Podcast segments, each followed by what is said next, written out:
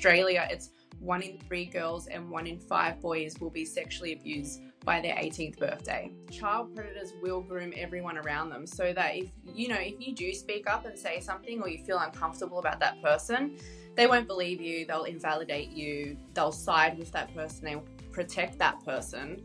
I truly don't think that they can be rehabilitated and to be honest, I don't want them to be rehabilitated and come out into society. Once you do that to a child, it's just unforgivable. There's no second chances. Make sure you guys, yes, be very, very careful who is around your children and who is trying to spend a lot of alone time with your children. That's probably a really, really big red flag. Welcome to the Babies and Boundaries podcast. My name is Maddie, and I am on a mission to change the culture around postpartum.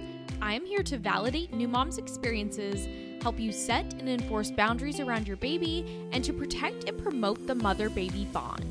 Join me each week as we dive into these topics. Hello, everyone, and welcome back to the Babies and Boundaries podcast. I am so excited this week because we have a very interesting guest coming on the show. This is Mel Watson. She is a former prison officer and child sexual abuse survivor. She's a proud mom of three who is using her Instagram platform to raise awareness about child sex abuse and empower victims. Thank you, Mel, for being here all the way from Australia. Um, I know I just gave a brief introduction, but I I'd love to have you share a little bit more about your story with my audience. Thank you so much for having me, Maddie. I'm honored to be here. So, I am a child sexual abuse advocate survivor. I grew up in domestic violence. I had a really horrible upbringing, um, and there was a lot of alienation, there was a lot of fights between my parents. And unfortunately, in the environment that me and my brother were in, I was sexually abused. So I was sexually abused at the age of four by a family member and also a next door neighbor. Um, between the ages of 8 to 10, I was also sexually abused in a public pool by an old man. And at the age of 15, I was groomed by my dad's best friend. So I'm very passionate about helping all parents, you know, look for the signs and look out for their kids. I think it's so important that we are spreading this message. And I'm really, really excited that you have opened up your platform to this conversation. Yes, thank you so much for sharing that about your background. I am so truly sorry that you endured such a horrible traumatic event at such a young age. And I'm just so glad you have your platform and you're spreading awareness about this and getting this message out here. I think your background as a prison officer is so interesting.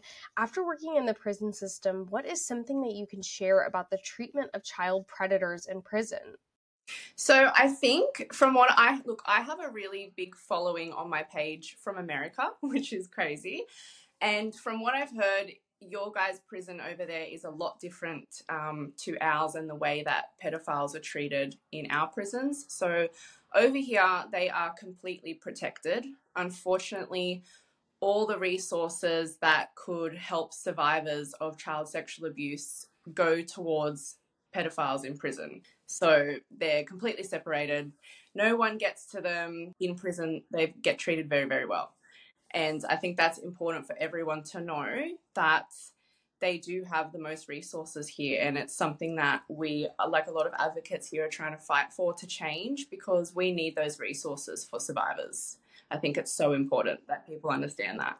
Oh my gosh. Yeah, that's so interesting because you talk about America versus Australia because I've always heard that like the prison systems here pedophiles get treated really badly and there's like the stereotype that all, oh, you know, the pedophiles will get beaten up in prison, but that's so interesting that in Australia that it's not the case and they're advocating these resources for the predators instead of the victims. That's so disheartening it's so crazy because I do have a lot of um, people from America who actually comment on my posts and they'll be like, no, in prison here, they're treated really badly, they get bashed, but it's the complete opposite here. There's absolutely no access to them and they have their own prisons and they actually it's like a it's like a camp for them. They're teaching each other how to, you know, come out and learn even more things and learn even more ways to sexually abuse children and it's yeah it's really really bad here i'm very interested to hear what the us prison is like from what i've heard it is very different but here no they are protected, they are safe, and they have the best resources in prison. Wow, that is just so scary. I mean, when we're talking about crimes against children, I've always said, like, for some of these predators, like, jail is not enough. Like, some of these people are just so far removed and I just I can't believe they're actually being coddled and protected in prison. I just oh that makes me sick. I know. I truly don't think that they can be rehabilitated and to be honest, I don't want them to be rehabilitated and come out into society. Once you do that to a child, it's just unforgivable. There's no second chances. Opinion. Absolutely not. I completely agree with you. Yeah, there is just some things that are just not forgivable. And so, for a lot of these predators that are going back out into society, do you think there's any second chances? I mean, do you think some of them could change, or do you think once you commit this crime against a child, it's something that you're probably never going to change from? No, I in my opinion, I absolutely do not think that they can change. And people need to understand that once you commit this crime on a child, you're giving that child a lifetime of trauma that they have to heal from, that they have to live with. And these these child predators just go back out and live their life like nothing happened. And a lot of them actually do come back in for reoffending. So no, I do not think that they can be I don't think they should get a second chance at all. Yeah, absolutely. I know as parents, we want to be on the lookout for signs and red flags for predatory behavior around our children. Can you explain a little bit about what grooming is and how this tactic is used by predators? Of course. So, grooming is the number one tactic used by child predators. People need to um, be very aware that it's it's it's like manipulation. It pretty much is manipulation, but it's done in a loving way. So it's not just they don't just groom children, they also groom the parents. And that's a really really big thing that a lot of people don't don't know, but they do try to earn the trust of the parents. They try to build relationships with the parents and they basically will earn that parent's trust so that the child because you know if a child sees you know their parent trusting another adult then they're automatically going to assume that that adult is a safe person. And that's their tactic. So they target their like they target children they target vulnerable children. They go for weak family systems. So you know single mums is definitely one of their big targets. There's actually a um, i've shared it on my page but there is a pedophile manual. So it's completely legal um, it's all over the internet. Yes, it's completely legal. So you can pretty much go on there and it will teach you how to target single mums. There's categories on targeting childcare, like working in childcare, and obviously, you know, targeting children in there. And it's yeah, it's just so important to know that they do pick their victims. So if you have a child who's going through a marriage breakdown with the family, or you know they're not getting love at home, they they are really big targets because they are vulnerable and that is how they get to them. They get their trust they give them love they give them gifts they give them something that they're missing at home and they u- utilize that and turn it into something sexual unfortunately. Make sure you guys yes, be very, very careful who is around your children and who is trying to spend a lot of alone time with your children. That's probably a really, really big red flag. Yeah, absolutely. I've talked about how I've just always thought anyone pushing for alone time with a child is a red flag to me, for sure. Definitely raising alarm bells. And I guess it's, I just never really realized how strategic that these people are. I had no idea that there was a manual out there online that they're getting these tactics from. I mean, that's just you think about how horrendous abusing a child is in that way, but I've just never realized how strategic these people can be. Yeah, no, they de- they definitely have a way to do it. I've talked a little bit on my Instagram about this, but something I am teaching my child is that he does not have to hug or kiss any family that he does not want to. Matter of fact, we are not letting any extended family kiss our child. I just think that's like a personal, intimate form of affection, and I just don't feel comfortable with other people doing that to my child. But I would love to hear your opinion on this. Do you think children should be forced to kiss and hug family members? Absolutely not. Maddie, I absolutely agree I see a lot of what you, um, you know, what you're sharing and what you're advocating for, and 100%, I don't think that anyone should be forcing their child to kiss any person, especially a family member. Um, I think a lot of people are stuck in that sort of old school way of like it's rude not to kiss them, to give them affection. But at the end of the day, I'll, I'll tell you this 93% of victims know their abuser. So it's more likely to be in your family circle, like in your inner circle, friends, or whatever. So if you're forcing your child to kiss or give affection to someone and, you know, potentially something's happening, like that's something you have to remember. Um, and it's also body boundaries. Like children need to have body boundaries, especially at a young age, and they shouldn't be forced to go against those boundaries just to please other people. So, absolutely not. I don't think that at all. I think you should let your child have that choice if they want to give someone a hug or a kiss, even if it's a grandparent. And and I'll say that because when I worked in prison and even on my page I talk to a lot of survivors, grandparents are offenders as well. So it's just so important that you are letting your child have that choice in who they give affection to. Yeah, absolutely. I know another hot topic in the parenting community is sleepovers. I have shared with my audience that we aren't allowing our child to have sleepovers, and that seems to be a bit controversial, but to me, the risk just doesn't outweigh the potential benefit. I know statistically, so many children are experiencing abuse at sleepovers. So, this is just something that we are foregoing, and I would love to know what are your thoughts on sleepovers? Do you allow your children to sleep over? Are you totally against it? Sleepovers, again, very controversial. I see that debate all over Instagram all the time. People are arguing about it. For me personally, we don't do sleepovers. That's just my personal opinion. I love to have eyes on children, especially while they're young, because all this stuff is happening while they're young. But it's not just I wouldn't say like with a sleepover, it's not just the risk of your child being, you know, sexually abused by an adult child on child sexual abuse is actually really high. And especially with pornography now, that, you know, kids have access to that so easily. It pops up in games, and children are showing each other that at sleepovers. So you might have the best, you know, device controls in your household and, and stuff like that. But if you send your child to another house, you don't know what they're being exposed to, and you don't know if those parents or adults are going to respect your rules.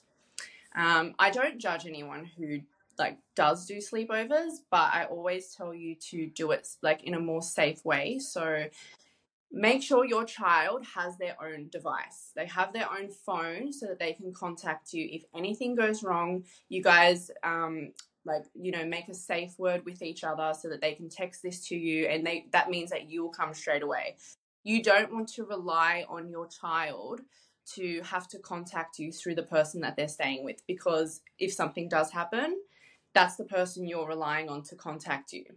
So always make sure you're sending your child with a device of their own. And I would not be sending any children to a sleepover until they are well educated on body boundaries and they have a basic understanding of child sexual abuse. It's really, really important. Mm, that is such a great tip. I had never even thought of that. And yes, the exposure to pornography is absolutely something that my husband and I were very concerned about with our child. And it's just something we want to protect him from. The early exposure to pornography, I just feel like, has contributed to just so much corruption in our children. And at all costs, I want to protect my child from that. Absolutely. It's really, it's honestly getting so bad.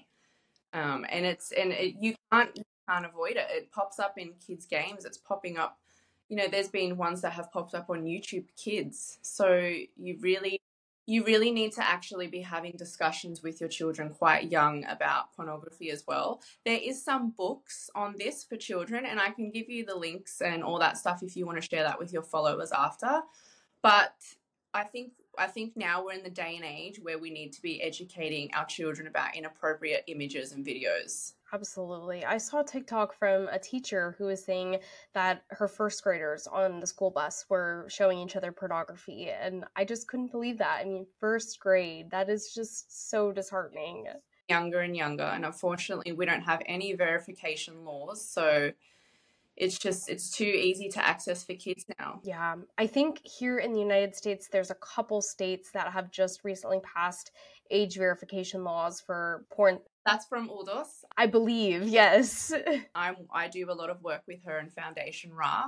She is doing amazing work trying to get that in place in um, pretty much everywhere in America, and hopefully she will bring it to Australia. Yes, that would be amazing. And I was just looking at the comments underneath one of the posts about it on Instagram, and there was actually people arguing against it. And that's just something I can't fathom. How could anybody be against there being age verification laws for pornography? Why would you want children to see pornography? That just I, I can't wrap my mind around that. Absolutely. And it's not just that, Maddie, I get people who come on my page and argue that I am turning people against child predators. there are a lot of people who are against this. It's unfortunate, but the best that we can do is all come together and educate our kids because parents are the first line of defense. Yes, absolutely. The fact that anybody could ever defend this behavior like just just truly makes me sick. Yeah, I agree. Makes my blood boil, Maddie. so, a tough situation I know many moms face is feeling uneasy about a certain family member, but not feeling like their partner backs them up or agrees with them. And these moms are wanting to keep their child away from this person, but their partner is just not getting it. Can you give some advice to the moms who maybe have a bad feeling about a certain family member, but maybe their partner doesn't understand or thinks they're being, quote, too paranoid? That's actually really quite sad that that's happening. But look, I'm I'm big on trusting your gut. You're a mother and you know your child best and you know how to protect them. If you feel uneasy about someone, there's a reason you unfortunately it's hard when you know you're in a partnership and you're both the parents and you both have a decision to make and the other one's not agreeing with you. I think have that conversation with them let them know how you're feeling see if there is a way that you guys can come to a sort of negotiation on how you move forward with this person that's making you feel uncomfortable. If that doesn't work all you can really do, honestly, is just watch your kid around that person. Never ever let your child have alone time with that person. I make any excuse you can to avoid it because if you're feeling that way, there's definitely a reason. And it doesn't have to be, you know, child sexual abuse. It could be anything. Um, and really also look at how your child is reacting with that person as well. If they're feeling uncomfortable or you can sense something's off, you are the one who needs to step in and protect your child and keep them safe from that person. It can be so disheartening being on different pages with your partner about somebody and yeah, just a very hard situation. Yeah, you know what? Unfortunately, this is this is where grooming comes in pretty much. Child predators will groom everyone around them so that if you know, if you do speak up and say something or you feel uncomfortable about that person, they won't believe you, they'll invalidate you, they'll side with that person, they protect that person because that's that's the character that they've gotten to know. And that is the character that child predators will play. That will play this nice trusting person who is you know always going out of their way to help you when they could do no wrong. And so it's unfortunate that people get in these situations where they feel like you know they don't have a voice like and she can't voice that to her partner but the best thing you can do is just keep on that conversation. If it doesn't work, just keep watching your child around that person and just trust your gut. Yeah, absolutely. That's such great advice. I know we can't control everything that happens to our children, but so many parents want to do what's best for our child and want to protect them from the lifetime of trauma that we talked about earlier. What is the best way we can protect our children against sexual abuse? The best way to protect your children is make sure you are educating them. You need to educate your children from a young age. And you can start with body boundary books as young as three years old. Um, and again, I will send you some amazing books that you can share with your followers get them educated in body boundaries but also be educating yourself as a parent to look out for the signs. So there's there's so many resources now on the internet that you can access that will teach you what signs to look out for. I've shared a couple on my page and i'm happy to send that to you as well.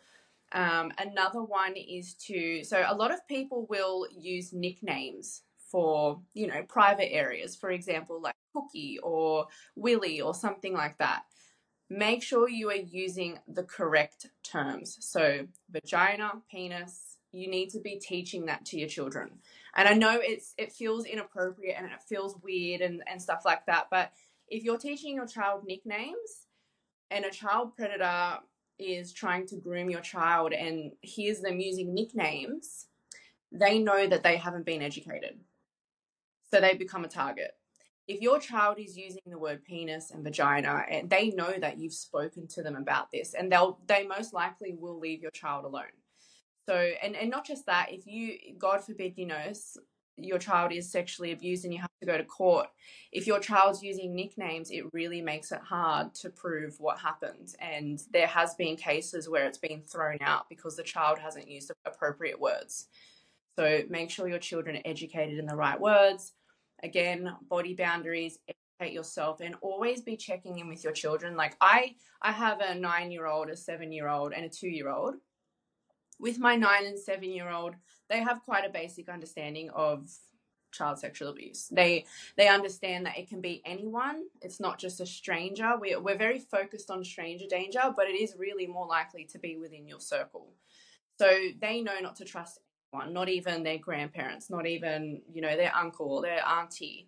It's very important that you're teaching them that. Like, make sure they know it can be anyone at any, even a teacher. So you don't want your children to easily trust people, and you don't want to be easily trusting to other people as well with your child. Um, but education is absolute key. Keep checking in with your children. I'm constantly checking in with mine and just keep having that talk with them. No one's allowed to touch their body. They can't you can teach them consent, but also teach them that children can't consent, especially to an adult. I love how you talk about giving the actual anatomical names for the private parts instead of the nicknames and that's so disheartening that cases have actually been thrown out over that there's actually a story that i continuously hear on social media about a little girl who was calling her vagina cookie. And she told a teacher at her school that another teacher was touching her cookie. And this teacher actually said to her, Well, it's nice to share your cookie, or something along those lines. And it resulted in further sexual abuse. So that's why it's really important. I know it feels strange to be talking to your children so young about this, but it's happening when they're really young. I was sexually abused at the age of four and I was not educated, so I had no idea that it was wrong. I didn't know that it was wrong at all. I thought it was normal. Um, and it's just like road safety. We teach our children how to safely cross the road. We teach our children that a car could be a threat so it's the same principle here. You should be teaching your ch- child that anyone can be a threat, and you're teaching your child how to safely go on through life at a young age without being sexually abused. Oh, another one. I just remembered this one. another one is to make sure you have a safe space for your child to come to tell you anything. A lot of the time, child predators will actually tell the child that they're going to you know they're threatening to kill you to kill your parents to kill a family pet is a very common one. Um, or they'll tell them you know your mum won't believe you or like i'm going to go to jail. So make sure you're letting your child know about all those things that could happen and that it doesn't matter what they say to you that you will believe them that they can come to you for anything that you will not get angry at them I think that's one of the most important is that a lot of children don't feel like they can go to their parents with that and they don't. I I know people who tell me about their sexual abuse and they're in their 40s and they haven't even told their parents. So it's just really really important to open up that safe space and that conversation with the child. I can imagine as a child just being so scared hearing those threats, but having that open conversation with them and letting them know that you know mommy and daddy will never be mad at you. You can come to us for anything. I can just be such a powerful tool for protecting our children. Absolutely. Make sure yeah, just make sure that you guys are on your kids all the time while they're young because it's it's just unfortunately happening so much. In australia it's one in three girls and one in five boys will be sexually abused by their 18th birthday. I don't know what your stats are over there, but I can tell you they'd be pretty similar. It's unfortunately very common. Watch your babies watch them like a hawk. Yeah, and you know, at the end of the day, I would rather be called a helicopter parent or whatever people want to throw at me instead of letting my child have a lifetime of trauma. If that makes me paranoid or a helicopter parent or what have you, I'll gladly take the brunt of that. But if that means protecting my child from that all day, every day, you can call me a helicopter parent. Absolutely. I get that too. And I see a lot of people saying that, especially when I see the arguments with sleepovers. I, I see that, oh, you're a helicopter parent and you're overprotective. You, you know what? You have to teach your children resilience, but you do not have to teach them resilience against child sexual abuse. That is your job to protect them. And unfortunately, being so common, you do have to take drastic measures to protect your kids. It's not about stopping your kids from going to parties or stopping them from living their life. It's about making sure they're educated and making sure you are educated and that you are watching people who are in your space around your children. Absolutely. Well, Mel, this has been so lovely. You are just such a gem, so insightful, and you have shared so many wonderful things with my audience. Tell my audience where they can find you. What are your social media handles? So I am only on Instagram and YouTube. Unfortunately, TikTok doesn't allow my videos, so I can't be on there. But you can find me I know it's it's sad, but you can find me at Mel Watson Official. I share a lot of tips on my page about um, keeping your children safe, what to look out for, signs to look out for, and I do share a lot of other advocates and um, people who are doing amazing work in this space. So definitely come on over if you want to look like if you want to know how to look after your children more in terms of child sexual abuse. I will help you guys out. awesome. Well, thank you so much again for being here, Mel. You are awesome, and I'm sure these tips are going to be super helpful for my audience. No, and thank you for having me, Maddie. And let me just say, I love what you do. I love what you stand for. And I think the way you are teaching parents to look out for their children these days in any way is just beautiful. Oh, thank you. That's so sweet.